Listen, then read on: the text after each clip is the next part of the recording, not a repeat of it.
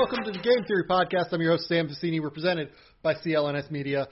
I'm here with Eric Nehm. Today on the show, we are going to talk about the Milwaukee Bucks.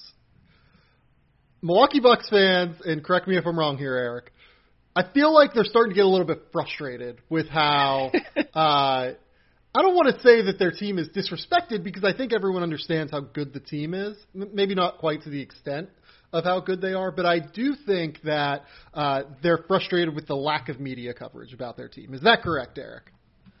Yeah, uh, or actually, I don't know if it's the lack of media coverage. I think it's just the type of media coverage. Uh, more often than not, at um, not not the athletic, um, at other places, there is a lot of conversation about uh, Giannis Antetokounmpo and where he's going next, and Yeah. uh, how he could possibly leave Milwaukee, the ways in which he could leave Milwaukee, the mechanics behind a move for him to leave Milwaukee.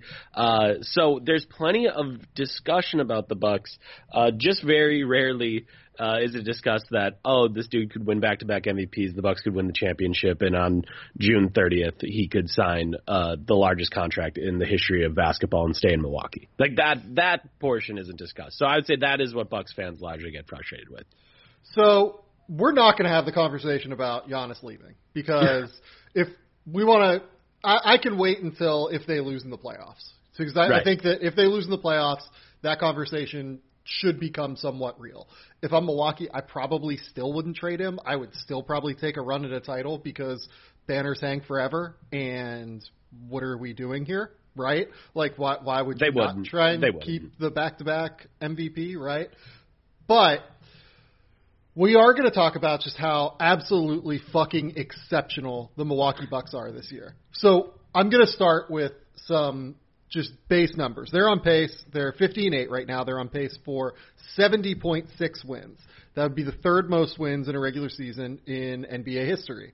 They have an 11.6 net rating. That's the best net rating since 1997. The Chicago Bulls team, uh, which, by the way, pretty good team. Uh, you know, that, that was a team that I believe won 69 games.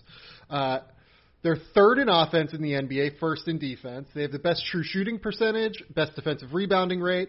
They give up the fewest points in the paint to opponents. Their defensive rim percentage at the basket against is the best in the NBA by a full six points.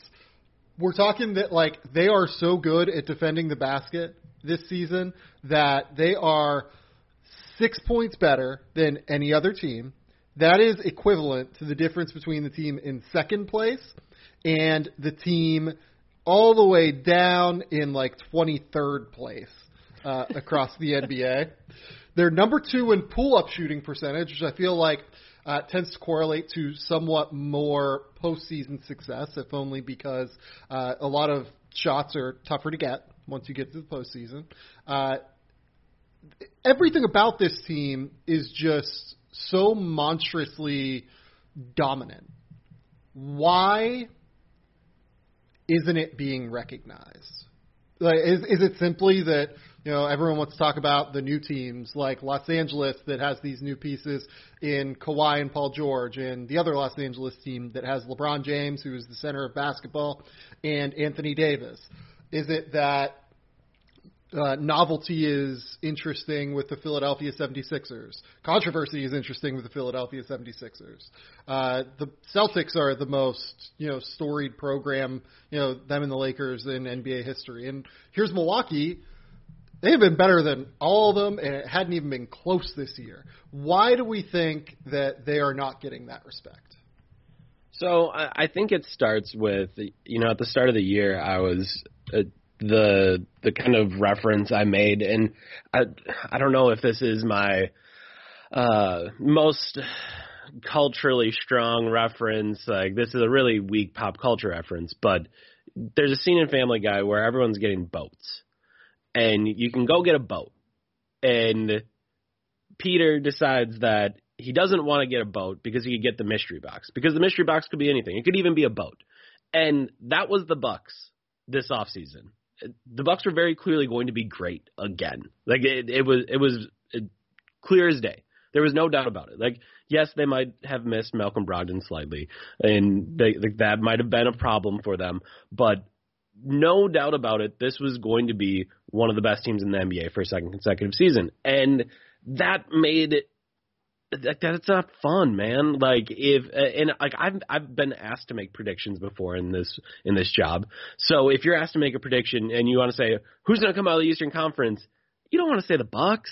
Like, that's not fun. That's not exciting. I want to make an exciting pick. I want to say the Sixers are going to do it. I want to say uh, the Celtics are going to put it all together. I want to be able to do something different. I, I want to differentiate myself from the crowd and not take the boring answer. Sometimes the boring answer is right, and the boring answer has been very right this entire season. The Bucks are just really, really good. So I, I think it all starts there. And I thought at least at some point during the season it would all kind of come back and people would be like, you know what, maybe we shouldn't have trusted the Sixers. And, you know, they're going to be a mess and they're not going to make this work. And we should have leaned into the Bucks. But no, the Sixers end up just being even more of a mess than I think anyone could have imagined. They they have even more drama and controversy than anyone could imagine. Uh, so you have all of that. You have uh, Jayson Tatum making a leap as as a player uh, and putting up numbers very similar to Khris Middleton. Oh, whoops, sorry. Um, what? Did I, sorry. Uh, so, so one of them is very, but like I get it. Like Jayson Tatum's really young, so it's really exciting to talk about. While the other dude is a little bit older, but putting up just the same numbers. Uh, so one guy's a superstar, the other one isn't. I, I'm not 100 percent sure why. But, I, I will say. Uh, Jayson Tatum, I think, is better than Khris Middleton. Just I, the, over the course of the last what let's let's call it since like late December. I don't no really know that it's been close. No disagreement from me, but in one instance, one is impressive, in the other, one is boring. Not sure why. So so Uh, Jayson Tatum, and I do want to do this with Khris Middleton too, because Khris Middleton is has somehow like come back around. So like he was the most underrated player in the NBA like two years ago. And Yeah. then coming into this year, everyone was like, "Oh, well, he's like properly paid now, maybe even a little bit overpaid." We know how good Khris Middleton is, and now like everyone has forgotten about Khris Middleton again, and he's just been like flat out fucking dominant. Um, Yes. I will And he's say, gotten, bet- he's gotten better this year. Like, Yeah, he he's, has. He's He really legitimately gotten better. Uh, so Jayson, I, I just want to point out, Jayson Tatum, incredible. you- I'm not not trying to take away from him. since uh, the game before Christmas. Jayson Tatum, 25 and a half points per game on 49, uh, 44, 81 from the field, while uh, grabbing seven rebounds and dishing out three assists.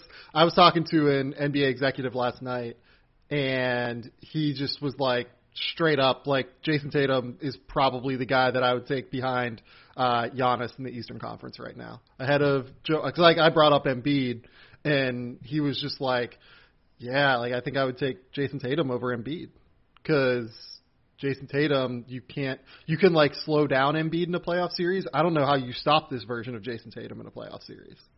So while, while we're doing fun things, um, Khris Middleton's January, 54% field goal, 51% from the three point line, 90% from the free throw line, 23 points per game, six rebounds per game, four and a half assists per game.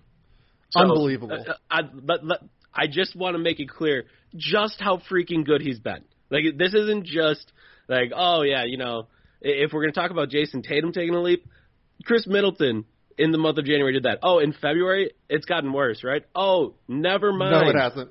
No, it hasn't. 24 points per game, 8 rebounds per game, 4.9 assists per game. Like Khris Middleton is unbelievable this year. And again, he got his contract over the summer. It's easy to say like, "Nah, we know what Khris Middleton is." No, you fucking don't. Like you're not watching him. If you think you know what Khris Middleton is, you haven't watched him this year because he's taken another leap this year. And honestly, like I didn't think that was possible. Like I didn't think it would be possible for him to take another leap. I thought this was going to be a year where I was going to have to talk to Bucks fans about his value as the second as the second playmaker on the team. I was going to have to, you know, try to let everyone know that yes, maybe that is an overpay, but he is still incredibly valued. No, I don't have to do any of that. His play speaks for itself because he's been incredible uh, this season. Now on the season, uh, 21 points per game, six rebounds per game, four assists per game. Oh, and he's putting together a 50, 40, 90 season. Let's just, yeah, I was going to say, let, let's do the Khris Middleton thing now because you're 100% right on this. Khris Middleton has been just so beyond exceptional. So I'm I'm just trying to look up right now very quickly while we're here how many people in the history of the league have basically done what he is doing so far this year. I can't You're gonna have imagine Steph. You're gonna that have many. I think Steph, Larry Bird, and Dirk are the ones that go 20 points per game and a 50, 40, 90 season. Uh, That's correct. Yeah, so it is. It's Steph, Dirk, Larry Bird, and Kevin Durant did it once. Uh, oh, that, Durant, yep.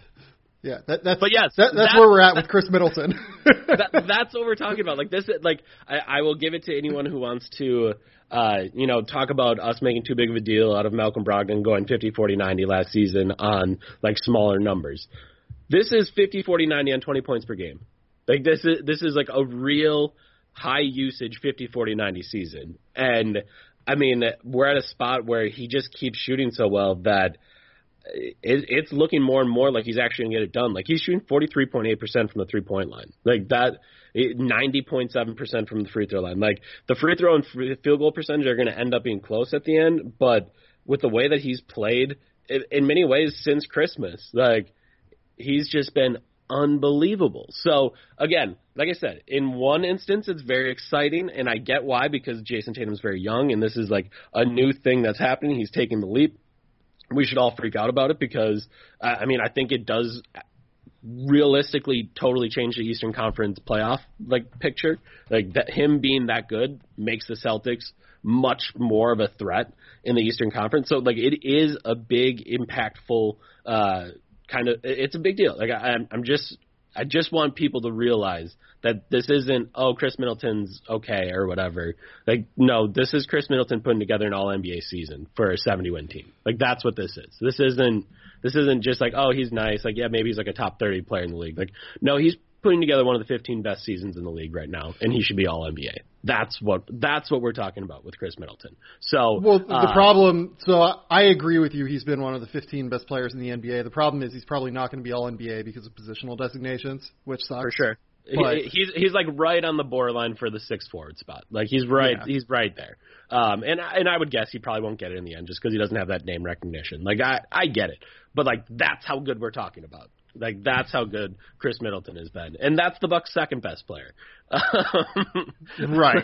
Uh, So among players that have taken at least, uh, I, want to get the number right here, that are taking at least like three pull-up jumpers per game, Khris Middleton's pull-up field goal percentage is 55.8%, which is tops in the NBA, and he is taking seven of them per game. It's just slightly ahead of Damian Lillard, just slightly ahead of Chris Paul, slightly ahead of James Harden in terms of effectiveness. So it's not even just that Khris Middleton is doing it uh, while playing just second fiddle to Giannis Antetokounmpo. And look, like, I mean, if we're talking about if he gets easier shots than James Harden or Damian Lillard, where you know top of the scouting port scouting report every single night, no, he's not getting those kind of shots, right? Like he's getting somewhat easier shots, but he's still self-creating in a pretty substantial way that uh, I think is worthy of recognition. And I'm trying to think now because what it would be, you're talking LeBron, Kawhi, Giannis, who else at forward? Um, let's see. I'm, I I should pull up last year's. because I can't imagine that he's going to quite get there. I mean, like, it depends on what they do with Tatum, because I still think I would take Tatum over him uh, for all NBA, even though, you know, again, Khris Middleton's been phenomenal in every way. Um, yeah, so so last year's forwards were Giannis, and Paul George on the first team, Durant and Kawhi on the second team, Blake Griffin and LeBron James on the third team. So yeah, I mean, I, I think you can say with quite a bit of confidence that Giannis and LeBron are first team. Then I, I think you you still slot, slot in Kawhi second team, uh, and then oof, is Well, the, here's here's going to be another problem that we run into. How do you designate Luka Doncic? Is he a guard? Is Right. he a forward? Um, you know, And how, then, how do we how do we like, designate Anthony Davis? Is he a Right. guard or, or is he a forward or is he a center? Right. So I, I would guess probably Anthony Davis slots in second team forward if I had to guess. Uh, but again, in 17-18 he was a center. So maybe maybe he takes a spot there. So I think there's all that. You, I think you're going to think about Jimmy Butler as well uh, for one of the forward spots. And Again, is he a guard for, forward? Right, right? like. Like you, you have to go through all of this, so it does. I think get incredibly murky, and then I think on all that, on on top of all that, like we're talking about a bunch of guys that have been all NBA before, and they're. Right. I think they're they're in when it comes to award season, precedent matters. Uh, especially for voters as you're as you're going through names and you're like, oh yeah, should I pay this guy or this guy? Oh well, this guy's I've already picked this guy before. Like he's good. Like I know I know that he's this caliber. It wouldn't be strange for me to pick this guy again. So uh, I think he'll ultimately probably it's going to be close. Like and I I think it's it's going to be dependent on people actually realizing how good his his season has been. And, yeah, and not, I, I was going to say I actually don't think it's going to be all that close like in, yeah. in terms of what actually happens, uh, and that's unfair because he deserves recognition in some regard. Right, right. So I'm happy we're doing it here. Uh, I, I'm happy yeah. that I, I can tell you just how ridiculous he is. And yeah, I mean, there's like a bunch of ISO points in there. There's a bunch of those pull up points in there. And uh, I, I mean, if you're if you're thinking about you know why do people not want to believe this or not think about this, like I think the the Eastern Conference Finals kind of hang over all of this. Like right. Khris Middleton getting double teamed. Uh, they the the Raptors just scrambled all the time on defense. They doubled Giannis. They doubled the ball out of his hands every time he touched it.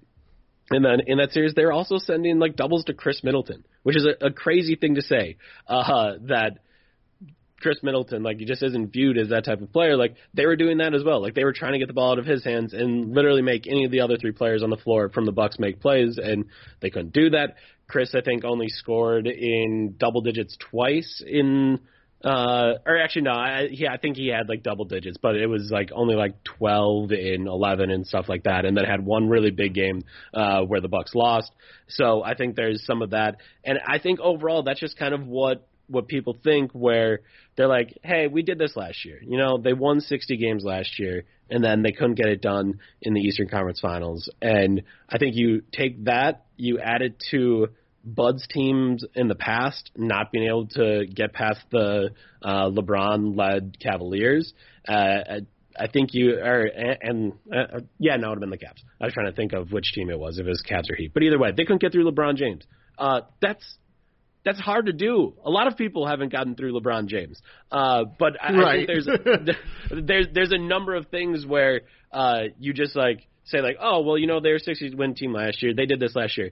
No, they didn't. They were good last year. They are like obscenely good this year. They, no, there's this, a different team is again different like, levels.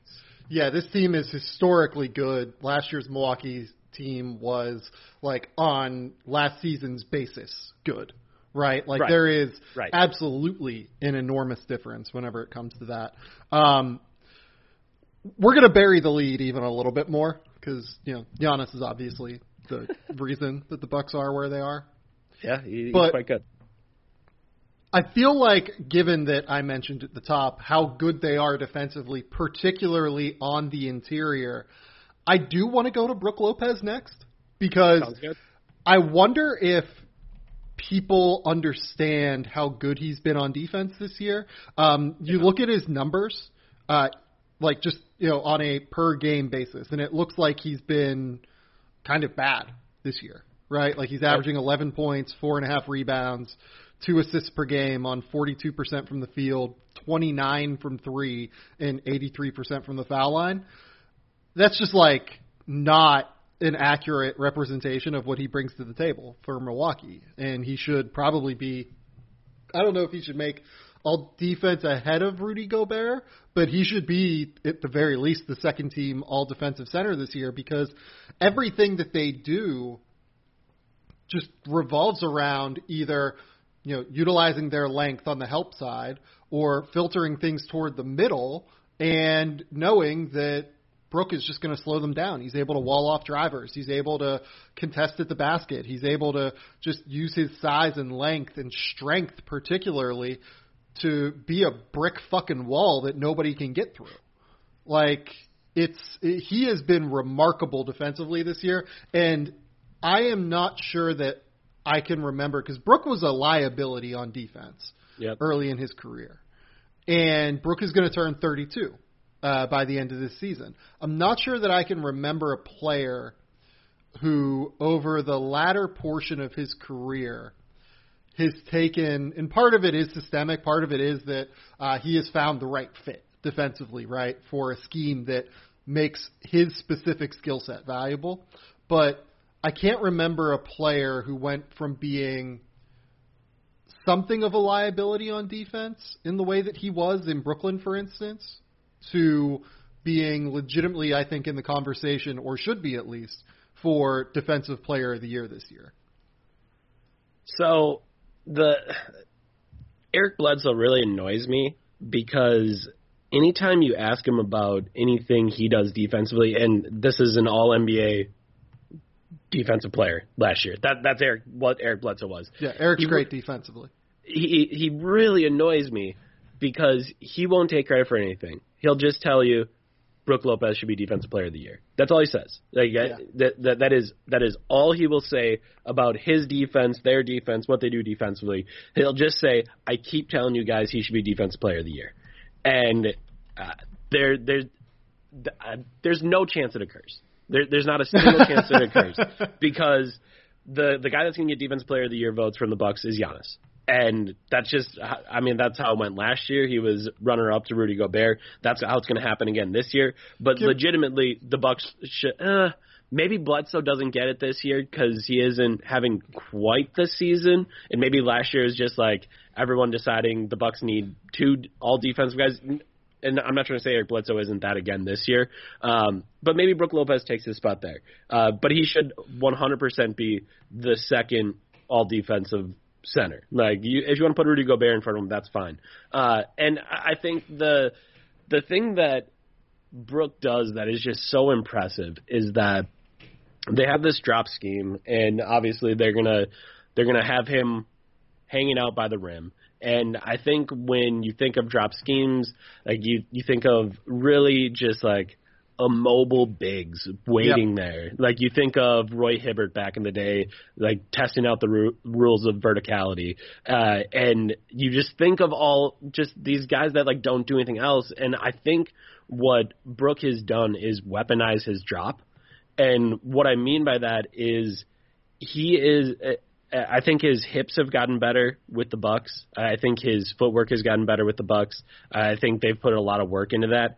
And when you watch him drop, it is not I'm waiting for you at the rim.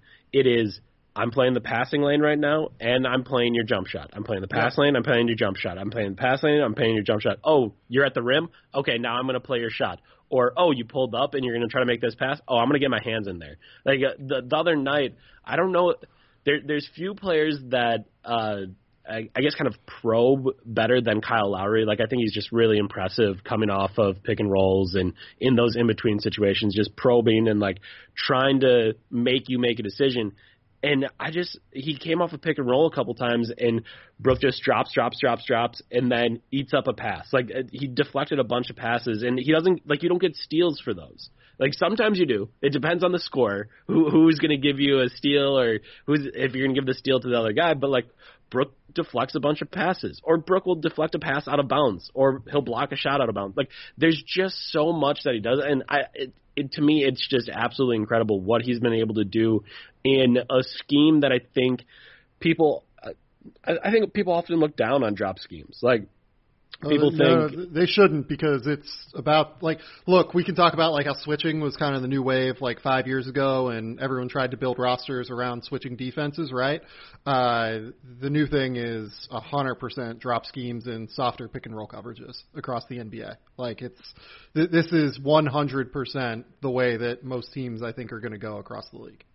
And I, I think on top of that i think there's with switching everyone thinks oh pressure pressure pressure and they don't think you can create that same thing in the drop. And sometimes you can't. Like sometimes if you just if you just got have guys drop to the rim, like it's not gonna be that good. But Brook tells me again and again and again, and I'm working on like a bigger, longer piece about Brook's defensive player of the year kind of candidacy right now that'll come out in the next week or so. Um, but like the thing that he keep like he explains to me, like we break down the video, and he's like, most times like in the drop, like you're thinking get to the rim, and he's like, Bud doesn't want me at the rim. Like he wants me in passing lanes. He wants me near the free throw line, and then I'm supposed to go with the play down to the rim. I'm not supposed to wait at the rim. And he's like, well, I, I, think that that's the I, one I think, that, I think that's where like his short area quickness has gotten so much better. 100%. Like it's it's just that little ability to take two to three very quick steps, and it's how he's able to play in the gap as well as he can, right? Because that's exactly what you mentioned. Unbelievable. Yeah. At the front, right? Is that he's so good at being able to play the pass and the shot. To be able to play in the gap like that, you have to be as enormous as Brook is first and foremost.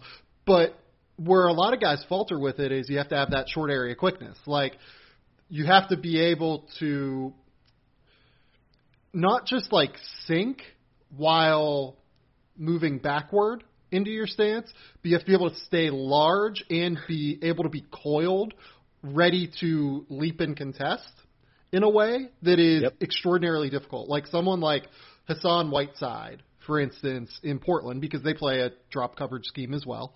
Um, he can't really do that because yep. his limbs are so long and because you know, he's just like kind of a poor area awareness defender, right? Um, I think that another guy that's re- that's getting kind of good at it is Ivica Zubac, right?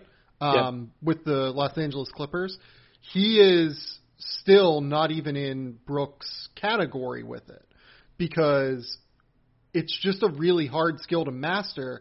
And I think that that's where you look at what Milwaukee is doing defensively and you go, oh, he's kind of the centerpiece of it. And it helps to have Giannis coming over from the weak side. Like everyone is just aware of that length all the time, right? But, and it does on some level make Brook's job simplified in a way. And I don't know though that we should take away what Brook is doing because the role is a little bit more simplified than maybe some centers get a chance to because they have a seven foot fourteen wingspan coming over from the back end.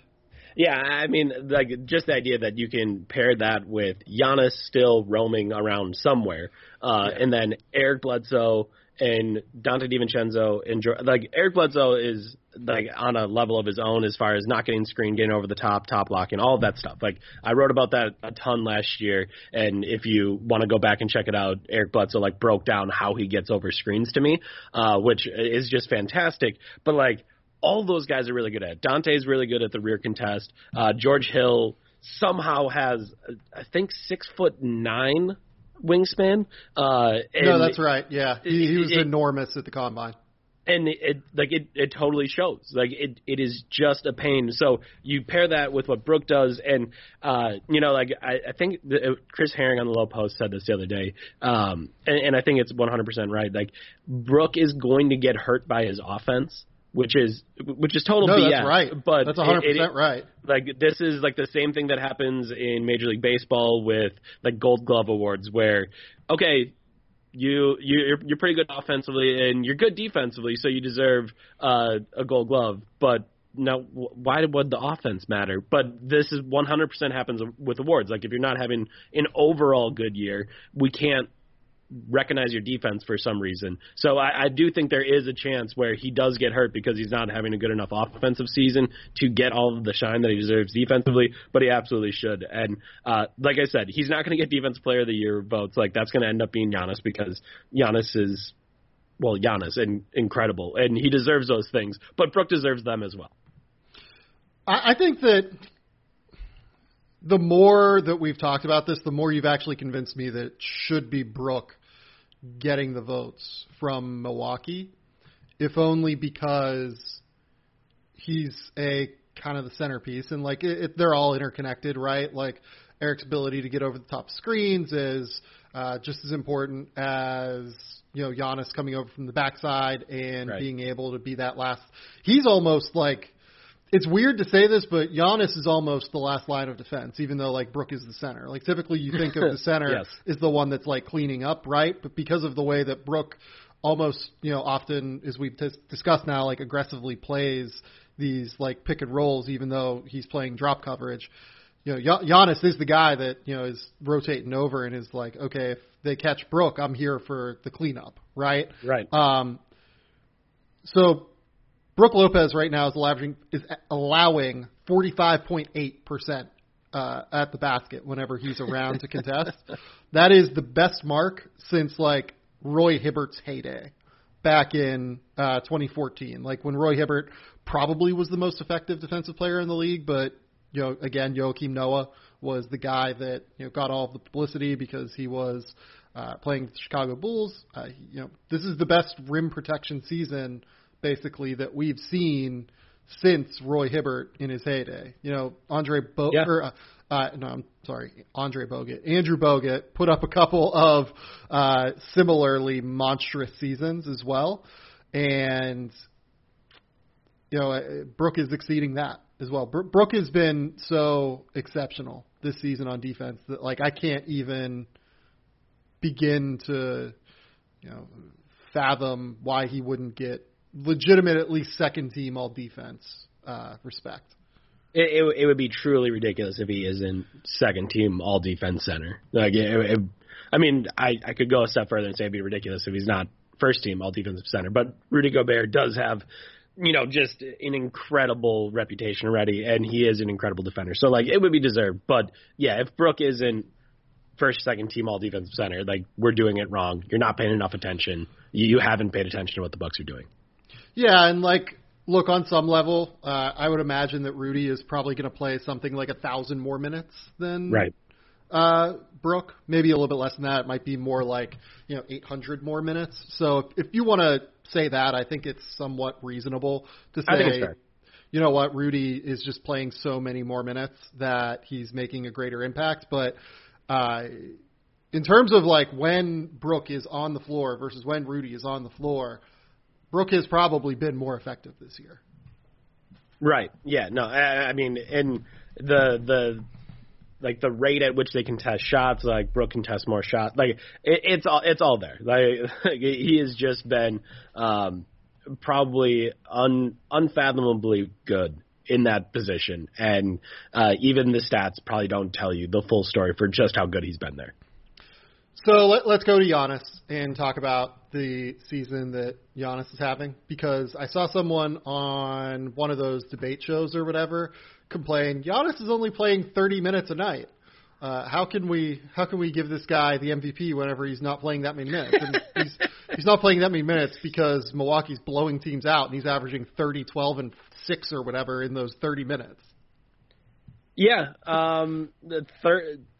So he now uh, last couple games uh, he's had some foul trouble, so now he's under 30 for the season. So 29.7, 13.7, and 5.8. Like if if you, I, I, I find Basketball Reference like random threshold searches not particularly useful, but if in this situation, if you go and even if you want to round down a little bit, you're not going to find many seasons like that. And like to say, oh, he only plays 30 minutes a game, how are we going to give him MVP? Well, so what? You you want him? So if he would play more, if he played 36 minutes a game, and put up 36 in 16 and seven, you'd be more impressed. Like you would know, people would just say, "Why is he playing against garbage teams? They're up 30. Why is he in in the fourth quarter?" Like it, Right. the, the that circular logic is just incredibly stupid. Um, he's putting up insane numbers. We haven't seen a season like this in I. I know I've never seen one. Um, No, he he's gotten like for sure better from last season's MVP season. It's like indisputable. and and and I guess like the the thing that is just so you you see like nights where Joel Embiid goes off right, and they'll be like, oh wow, man, what a big night from from Embiid. Like, what do you think? Does this mean for like his future? And you look at his stat line, and he had like 36 and 15, and I like I'm sitting here in Milwaukee with my hand raised, like, uh, guys, Giannis averages 30 and 14 a game. Like Yeah. per game, he averages that. That's not a big game. 30 and 14. That's not a big game. That's what he does every night.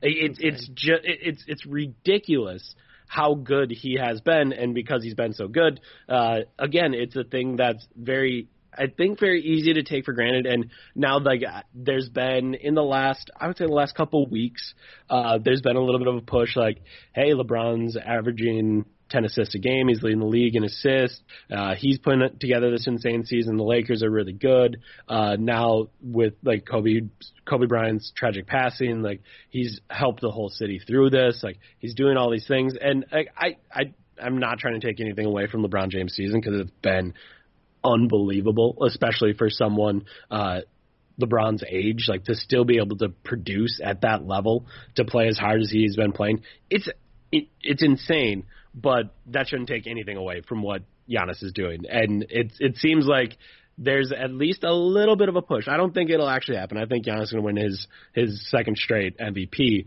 but I do think there's like a little bit of a push, like to try to make this a conversation again, and not just like give it to Giannis. That in the next month we're going to go through like, oh, maybe we should give this person some credit, and, and you know maybe we should give this person some MVP votes uh, instead of Giannis. But I, I just think it would be ridiculous. Giannis is dominating the game like we've never seen before. I know uh, Sam Amick here at.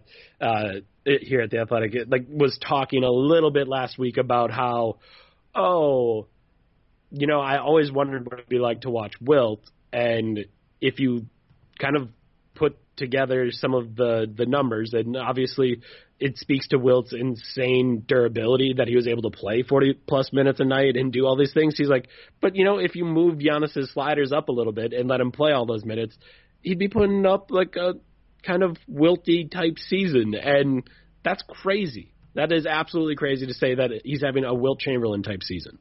It would be egregious for anyone other than Giannis Antetokounmpo to win MVP this season. Like I agree. It would take such an absurd miscarriage of basketball justice, not actual justice, uh, like basketball justice for him not to win. He has been by far the most dominant player across the NBA to where it's just not even not even in question. He's gotten better just in the way that he can attack. Like you look at the way that he's improved as a pull-up shooter. Uh, he is what he's he hasn't quite made 100 threes yet, but he's probably pretty darn close. He'll probably get there by game 70, yeah. right? Um, yeah, he's at 77 threes made in 52 games. Uh, you look, you're like comfortable with him taking that shot, but it's at least a threat now for him yep. to knock down threes. Uh, he is particularly good driving into the middle of the defense and hitting shots from either like right at the top of the key or particularly right in that like five to like eight foot range, right in the middle of the lane, uh, with like a little step back fadeaway shot now that he's added. Yep. Um, he's it's not that he's making himself better for the regular season. I think he's just making himself so much more difficult to guard whenever teams, you know, in games three, four, and five get used to dealing with him and have to try and shut him down in the playoffs and try and throw like a bunch of different things at him. You can't really just throw three guys at him to cut off his drive anymore because now he'll just plant and turn around and knock down that jumper where he has the highest release point in the league, and it's impossible to really even contest. So I, I don't know what you do, to be honest.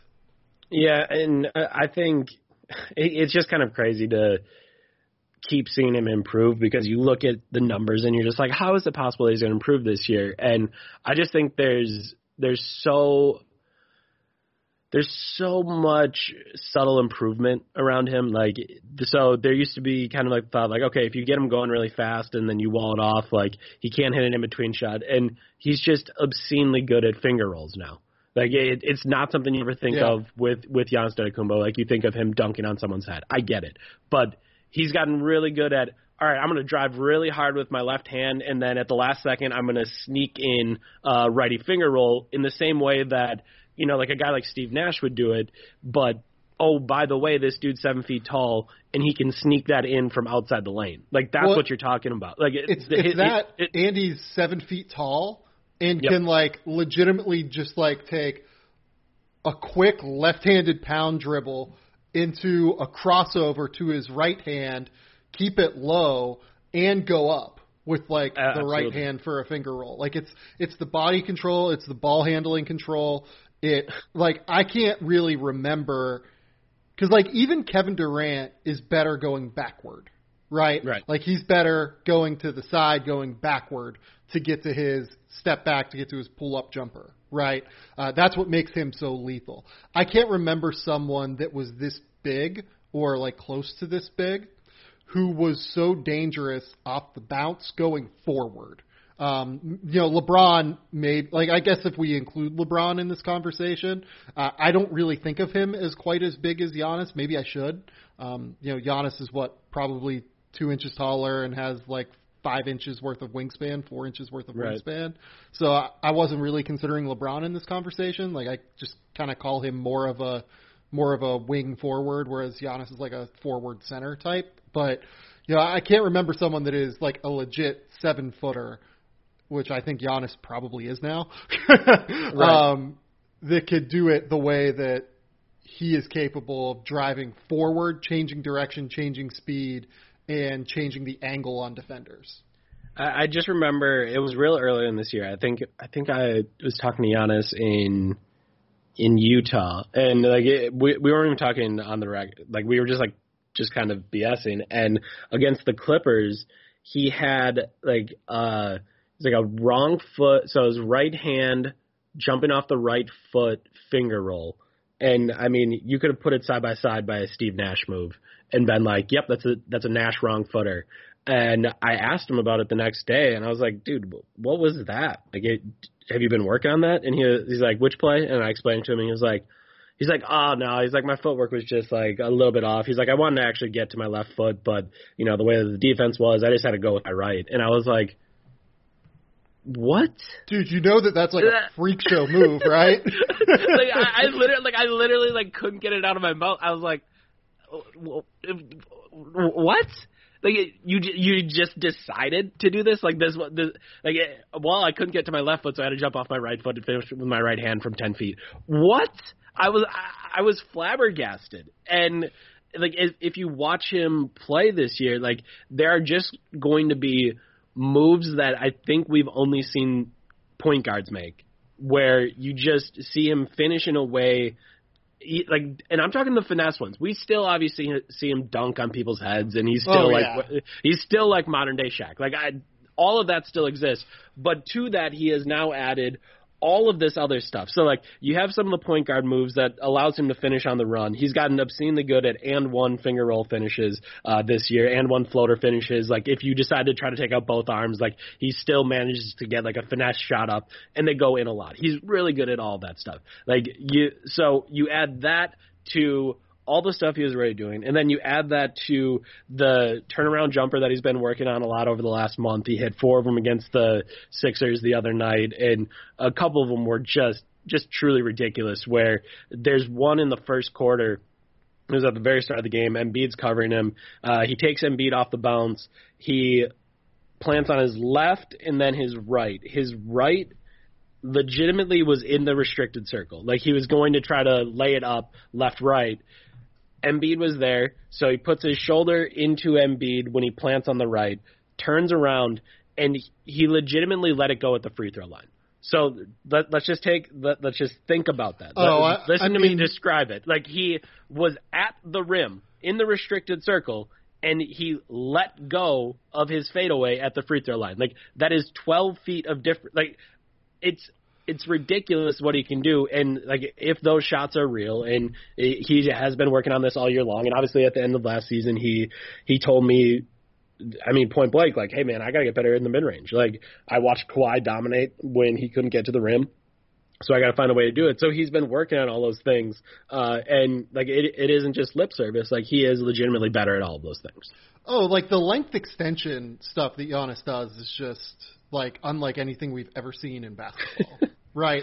It, and it's like a statement that we've never seen anything like Giannis in basketball before. But like, just not only going backward with the step back, because you're right, that's just like a total joke of a move, right? That is unstoppable.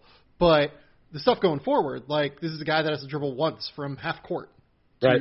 get to the basket, and he is figured out very few guys because like he's not he's an alien in terms of like body control and in terms of athleticism, but like there are guys in the NBA that are seven feet tall and have like a seven foot five wingspan, right? Right. Like it's it's not like this is he's a totally unique frame across the NBA. It's close, but like it's not like uh, he is alone and by himself here. No one else has figured out how to use their length in the way that he does. Nobody else has figured out how to be able to extend what they do with their body uh, across basically the entirety of the half court setting uh, in the way that Giannis has, and I think that that is what makes him uh, just so he's he is a genuinely unique player. Like we throw away we throw out the word unique a little bit too often, Right. But I genuinely don't think we've ever seen a single thing like Giannis in the history of the NBA. And, and I think one other thing that all of that is true. And then I think on top of it, we we often marvel, and, and I know like Kevin O'Connor did it this week uh, on one of Harden's moves, and you know Ben Falk wrote about it a little bit. Like a, a bunch of people have written about how Harden has mastered the gather step, and he understands like when to pick up the dribble and when to do it. Yeah, Giannis is just as good at it. Like he's he, he, he uses it differently, but yeah, he, like he's just as good. He knows exactly the moment when he should pick it up, how to pick it up, how to get himself an extra step. Like there's a bunch of stuff where if you're uh, if you're a fan of the team trying to cover Giannis, you're like, come on, that has to be a travel.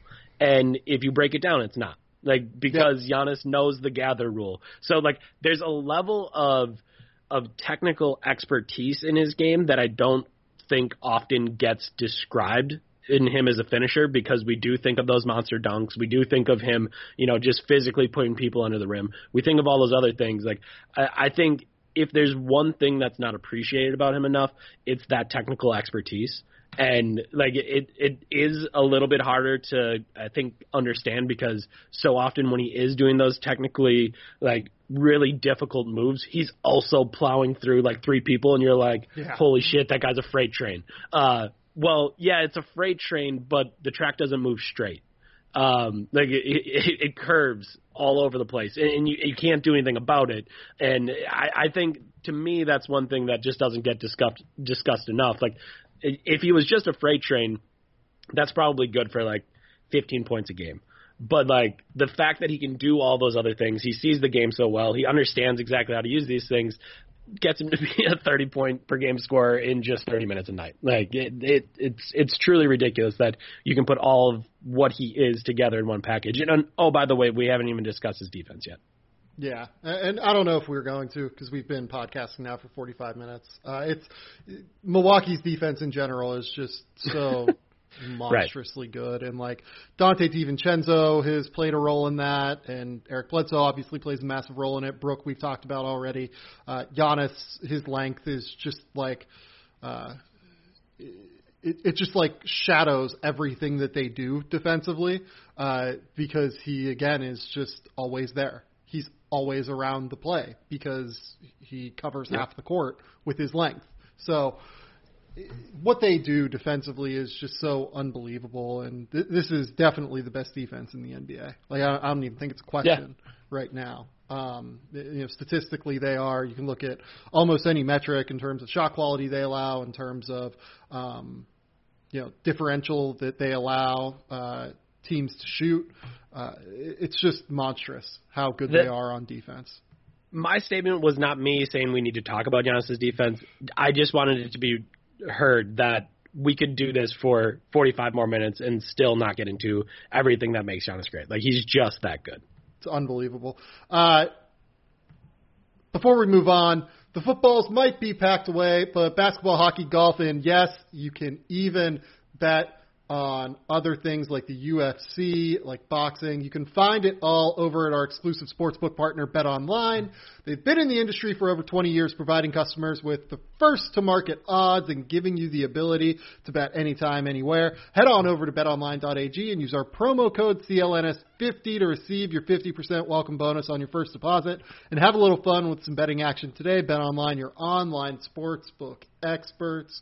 Uh, so the question with the Bucks, as you stated early in this podcast, the specter that hangs over all of this is why is this season any different than last season in terms of their potential playoff success? because they went up 2-0 in the Eastern Conference Finals and then dropped four straight. Why should we believe in this Bucks team in comparison to last year's Bucks team when it comes specifically to playing in the playoffs? Well, first, I would say Kawhi Leonard is no longer in the Eastern Conference. Um, Great that response. Ha- that helps uh, because I, I think often people think about you know, some of the outliery stuff that happened in that series. Like, okay, Nikola Mirotic missing a bunch of shots that he normally makes, Fred Van VanVleet making a bunch of shots that he normally makes, Danny Green missing a bunch of shots, like all those other things, totally like fine to talk about. In the end, Kawhi played better than Giannis. Period. Like Giannis wouldn't deny it. In fact, Giannis would make sure you knew that. Uh, because that's what's driven him literally this entire this entire season. So I, to me, that's where it all starts. Is I, I don't think there's so often in the NBA in the playoffs, the team with the best player wins. And I think that was true last year in the Eastern Conference. Kawhi was the best player. Like that's why they beat the Sixers. That's why they beat the Bucks. Kawhi was the best player. I don't know if there's anyone in the Eastern Conference that can do that this year. Like I don't I don't foresee any of those guys being better than Giannis in a playoff series. Again, you, you so I think let's start there. Uh, that's the biggest thing. And then number two is literally all the Bucks have thought about during this season is that playoff series. Is all the things that they couldn't do in that series. So throughout the year, obviously Giannis has dominated games, but he has also gone out of his way to figure out, hey, when teams put the wall up, what do I do? How do I get my teammates involved? How do I get my teammates good shots? How do I get myself good shots? How do I go about this uh, and find different things that I can do in those situations. So that means, you know, the little pull up jumpers. That means the turnarounds. That means uh, we've seen him use some hook shots in the post. Uh, that means being a better passer when double teams come. All those things. Giannis has worked on all those things. The Bucks have also worked on some of those things. So uh, I don't. They haven't gone Nick Nurse level experimentation or anything like that, but they've gone to Brook Lopez more often in the post, where that wasn't something that they did last year. And Brook is one of the most efficient post finishers in the entire league. I think 1.11 points per possession I checked last time on post ups. So he's fantastic in those situations. Khris Middleton has become an even better player in the mid range. And last year, uh, it was a, a situation where Bud really wanted him to kind of go to the extremes on his shot profile where it was, all right, you're going to shoot a bunch of threes and you're going to get to the rim. Well, Khris isn't really very good at the rim. Like that isn't his game. So they've gone back to giving him more mid-range shots, and he's more comfortable in those spots. And as you mentioned earlier, he's maybe the best pull-up player in the entire league. All of which are good things for the postseason. The, those are the types of shots that you can often get because defenses become better. You get less of the easy shots. You have to be able to score in more difficult ways. Uh, and they've spent a lot of time kind of working on that. And then I think defensively, we we saw it for real for the first time in Toronto uh, just this past week. Marvin Williams is a big addition for this team. Uh, I was actually going to bring him up next, and just in the context of something else, because I think that adding Marvin, I think that adding uh, you know a few more wings even yep. allows them a lot more lineup versatility than what we've seen from them in previous series. Uh, they're able to go year, straight up small with Giannis at center, and you know, if Brook isn't on the court, they're basically fine now. I think, especially with Marvin. Yeah, I mean, I, I just thought you saw it most clearly, and I mean, Marvin even kind of surprised me. I thought he had lost a little bit of a step defensively, but like he was step up for step with Pascal Siakam on a number of plays in in the their most recent game uh, against the Raptors, and that was that was truly impressed me. And there may be uh, systemic things that help him out. The fact that the defense is as controlled as it is, that they put you into tight spaces and force you to kind of beat guys in smaller areas. All of that is true, but Marvin Williams was able to, you know, guard Pascal Siakam successfully. Uh, obviously, Pascal got to the bucket a couple times and got some points, but like for the most part, Marvin Williams could do that. And I just don't know. Uh, DJ Wilson might have been able to do that last year, but Bud just was never going to give him that chance. Like that, right. that just wasn't going to be the way that it was going to go. He will give Marvin that chance. So right. I, I think you have lineup versatility where they can go big and small in way. I mean, their base lineup is just bigger than almost any other roster out there outside of maybe the Sixers uh, and maybe the Lakers. But for the most part, they're huge. And now they can more easily downsize a little bit. And I think that Marvin Williams ac- acquisition is just huge. And uh, I, I, for all the other teams in the league, uh, that had to be quite a blow. Uh, not getting him on the buyout market and somehow letting the Bucks get him like that. I, I just think it's huge. Well, there's also the flip side of going. You, you mentioned going small. Like the matchup that myself included, people have pointed to for Milwaukee is Philadelphia, right? Yep. Uh, but just because of the bodies that they can throw, right? They can throw Al Horford, Joel Embiid, and Ben Simmons in a lineup and make things difficult in terms of the way that they can wall off the paint for Milwaukee. The problem is now, I don't know how the fuck Philadelphia scores on this team. Like, just being very clear about this, they can now match Philadelphia's unique ability to play somewhat perimeter based offense while maintaining size. Uh, you can throw. I, I think that's. I think that, obviously it's it's with them. I keep finding myself asking that question throughout the Eastern Conference. Like, I, I think maybe the Celtics are the one where if Tatum's leap is real, Right. uh, where they could successfully score, but I don't. They can't stop Giannis. Um, so I I don't. I don't. Th- I would have the same questions about how the Celtics stop them defensively, and I don't think they have those answers.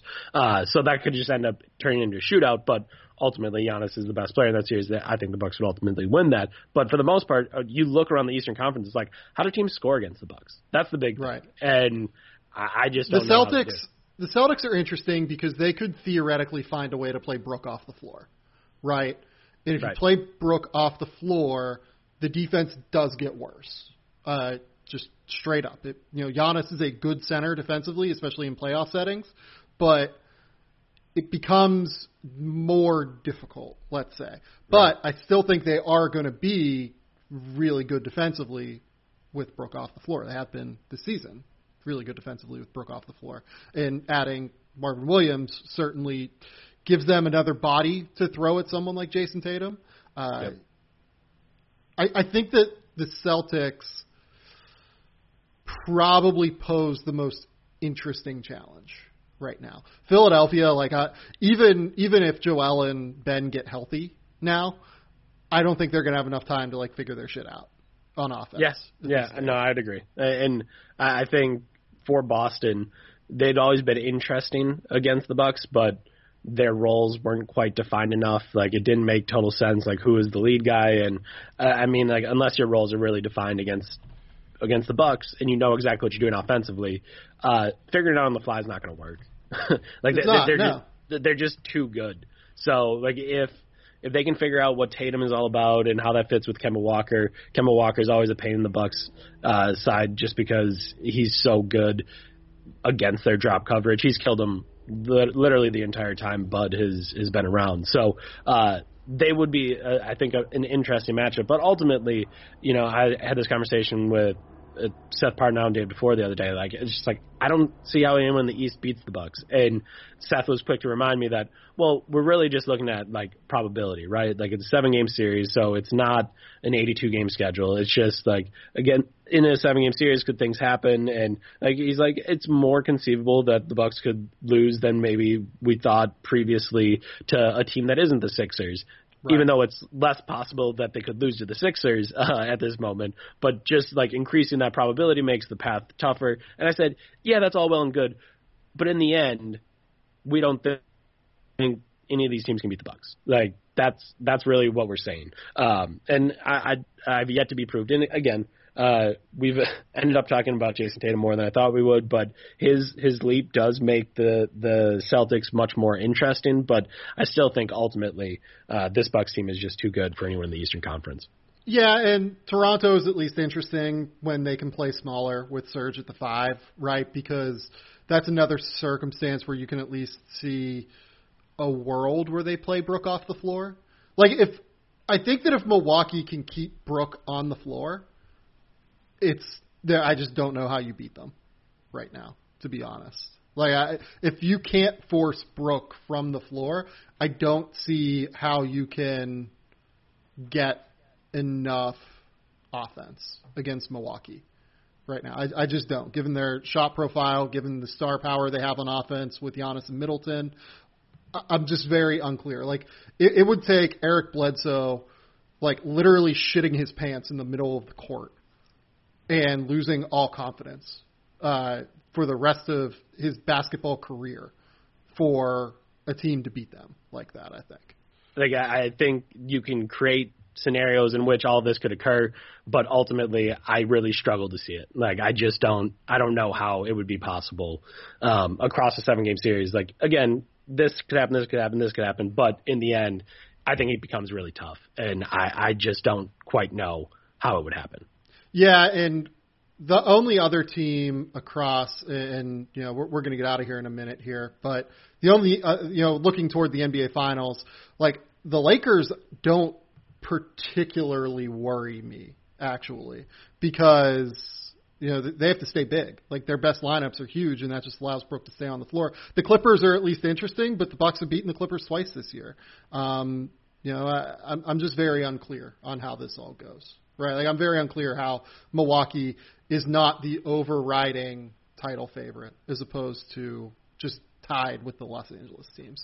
Yeah, I mean, I think when you look at the Lakers, the the Bucks can just make this the floor so small on the Lakers that I don't. It's just really tough for them to to score. Like we've seen it a couple times. The Clippers, I think, are scary. Uh, obviously, you're going to look at Kawhi Leonard and uh, what he did to the Bucks last year, and Right. like I, I get the Clippers fear a little bit more, but against the Lakers, like eh, LeBron is incredible and LeBron is LeBron, but in the end, like the they just don't have a ton of shooting. The rest of the roster doesn't make a, a ton of sense around kind of what they do. And yeah, I, I I think the Bucks are better than both those teams as well. I think they should be uh, the favorite, but I I doubt that's what's going to happen in the next month. Eric, tell the people where they can find your work. Tell the people what's going on. Absolutely. You can find me at The Athletic. You can subscribe to The Athletic. And I have a podcast at The Athletic called Hear the Deer. So if you want to subscribe to The Athletic, you don't currently do that, you can go to theathletic.com slash Hear the Deer. That'll get you 40% off. And it'll get you The Athletic, which has incredible work, including my good friend Sam's. Yeah, I'm fine. Uh, I will have a big board up today, though, where I rank the top 100 players in the NBA draft. Within that big board, I discussed the international class, which I think is actually pretty good this year. But go to the Athletic, read that. Uh, go subscribe to our various things. Go help out Bet Online, our sportsbook partner. So until next time, we'll talk soon. Bye.